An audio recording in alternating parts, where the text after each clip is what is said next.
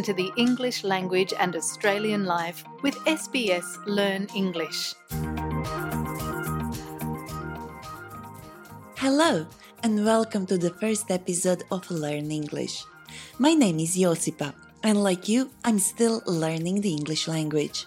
It's not an easy language to learn, is it? People seem to speak really fast, and they use all kind of phrases that I've never heard before. For us, learners, that can be so confusing. For example, phrases like hit the ground running. No, nobody's asking you to start hitting the ground while you run on it. Hit the ground running is a phrase people use to describe starting something new with lots of energy and enthusiasm. And that's exactly what we are going to do. So let's hit the ground running. Today, in our first episode, we will go to a place where many of us love to spend long hot summer days. Yes, the beach.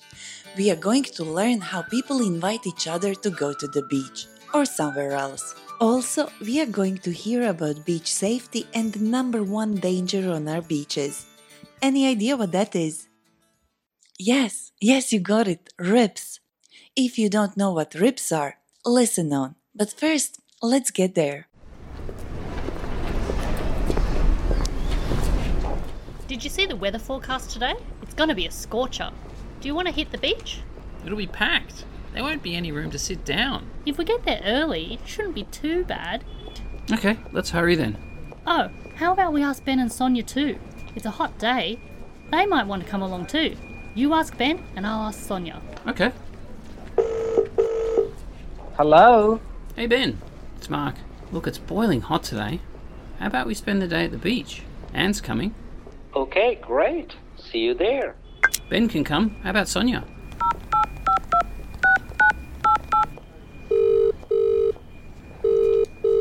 Hi Anne, how are you going? Hey Sonia, it's going to be a scorcher today. Do you want to check out the beach? That sounds lovely. I'll meet you there. Okay, let's go. Okay, I don't know about you, but I need a little break from this conversation. So many expressions that are difficult to understand. That's because my friends Anne and Mark are native speakers. They love to chat and they can speak really fast using a lot of phrases I've never heard before. But when we go more slowly, we can understand and learn these expressions. Let's start with Anne. It's to be a scorcher. Do you want to hit the beach? Anne said it's gonna be a scorcher. To scorch something is to burn it. So Anne means that it's going to be a really hot day, a scorcher, a day that will really burn you if you are not that careful. There are so many other ways to describe a hot day, and Australians love talking about the weather. You may also hear people say it's boiling hot, it's stinking hot, it's a hot one. But enough about the weather. Let's hear how Anne asks Mark if he wants to go to the beach with her. Do you want to hit the beach? Just like hitting the ground running. Hitting the beach does not mean you actually hit the sand on the beach. Hit is just an informal way of saying go. So hitting the beach means going to the beach. And do you want to hit the beach means do you want to go to the beach? People use hit when they're talking with friends, informally, rather than with people they don't know well. So don't say it to your boss. Instead of do you wanna, you can also say how about? So you can ask them to go to the beach by saying, hey, how about we hit the beach? You can also say, let's hit the beach. You can also use these expressions to invite people to go with you to other places. Friends also invite each other to do things using other informal phrases like, Shall we head to the beach? Do you want to check out the beach? How about we spend the day at the beach? Listen to the different ways Anne and Mark invite Sonia and Ben to go with them to the beach. Hey Sonia, it's going to be a scorcher today. Do you want to check out the beach? Hey Ben, it's Mark. Look, it's boiling hot today. How about we spend the day at the beach? Do you remember how Mark answers Anne when she asks him to go to the beach? Let's hear him again. It'll be packed. There won't be any room to sit down. It will be packed. Mark thinks that there will be so many people that they will have to sit very close to each other. That is, that the beach will be very full or packed. And he's probably right that the beaches near the city will be packed, full of children building sand castles and running around playing with a ball. A lot of families sitting in deck chairs, eating and drinking the food and drinks they have brought in their eskies. Esky, that's an Australian word you should know about. An esky is a cool box that keeps our food and drinks cold even on a scorcher. Mark said, There won't be any room to sit down. He means that the beach will be so packed that there will not be enough space to sit down. Room here doesn't mean a room in a house, but it means space, so that it will be difficult for them to find enough space to put their things down. By the way, did you know that we have over 10,000 beaches in Australia? That means that if we decided to visit a different beach every day, it would take us mm, 10,000 divided 365. Oh, it would take us about 30 years to visit them all. That, that is a lot. Okay, so now we are all on the beach. Attention, please. Attention, please. You need to swim between the flags. In summer, when there are a lot of people on the beach, there are lifeguards to watch people very carefully to keep them safe in the water. They put red and yellow flags on the beach to show people where it is safe to swim. Then they watch the area very carefully so that they can help anyone who has difficulty in the water. This is called a patrolled beach. If you don't see flags on the beach, it means there are no lifeguards watching the sea, and swimming is not recommended. That's because our beaches can be very dangerous places, and people who were not born here, like me, don't always understand the hazards, like dangerous rips. By the way, hazard is just another word for danger, and the biggest hazard on Australian beaches is a rip current, or a rip, RIP. Australian beaches often have dangerous rips. A rip current or rip is an area of water that moves very quickly, much more quickly than the water around it, and it can take you out to the sea away from the beach very quickly. On average, rips cause at least 21 deaths in Australia each year. The best way to avoid rips is to go to a patrolled beach and swim between the yellow and red flags.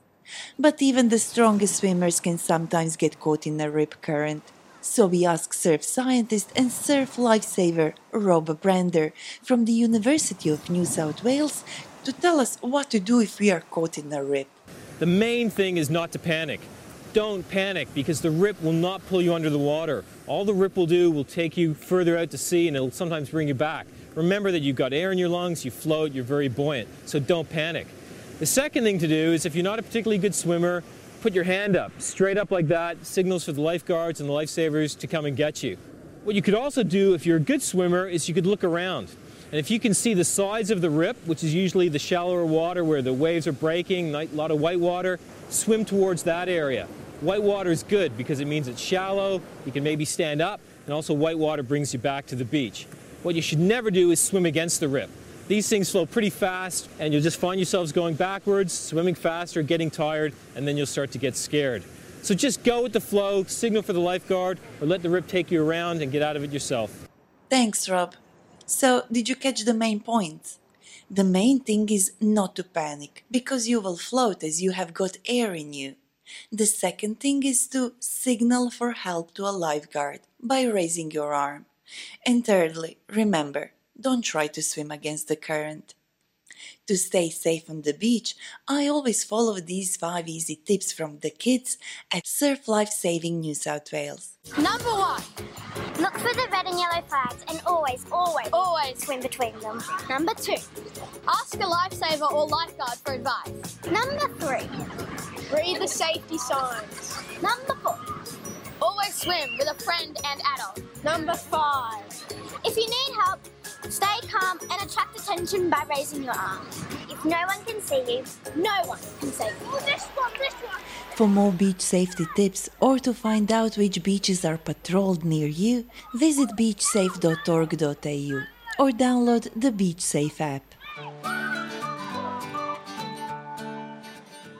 We have used a lot of language about the beach today. Let's quickly revisit the important words. See if you can remember the meaning before I say it. Hit the ground running is to Hit the ground running means to start a new activity with lots of energy and enthusiasm. a scorcher is A scorcher is a hot day, taken from the word scorch, which means to burn. For example, tomorrow is going to be a scorcher. When a place is packed, it is Packed means very full, like the bus was packed this morning. esky. An esky is